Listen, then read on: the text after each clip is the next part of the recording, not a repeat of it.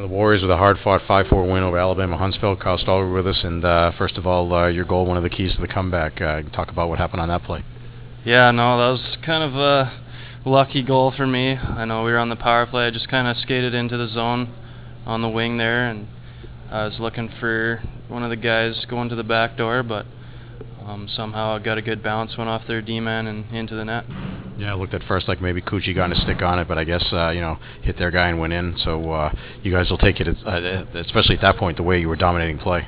Yeah, I know they don't. Uh, doesn't matter how how you score them, it's just that you do score them. So sometimes you get the bounces, and uh, fortunately for me and our team tonight, we got some.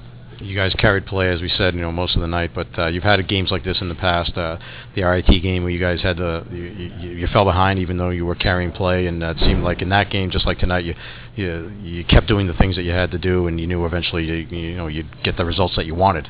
Yeah, I thought it was kind of a bit of a similar game tonight as the RT game. I think we played a little better in that game than we did in this one, but again, we uh, just had to keep the same mindset we had before. We knew, knew we were down by a couple goals, and no one was getting worried. We knew we had to keep doing what we were doing, and we are gonna be successful if we did that. What's the locker room like in a game like this? Uh, you know, either at the end of the first or at the end of the second. Uh, I mean, is it is it calm, or are you guys up there, you know, yelling at each other? What's going on? No, we were, no one was yelling. We we knew uh, we had to stay composed. We knew we were doing some good things. We knew there were some areas we needed to improve on, and we talked about those things. And and uh, yeah, we just uh, knew we had to work on those, and I think we did that a little better in the next two periods. And fortunately, it worked out. Seemed like you guys believed that eventually you'd win the game.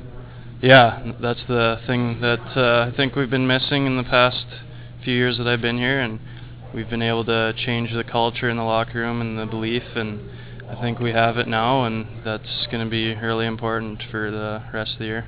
So how was it playing in this uh, NHL arena? It was cool. We've played in some big rinks last year, the North Dakota and Wisconsin, but nothing that big. So it was pretty neat to see uh, see an NHL rink and be able to play in it, and it was a good experience for sure. A quick turnaround, an early game tomorrow. Uh, what happens tonight and tomorrow to get ready for the game?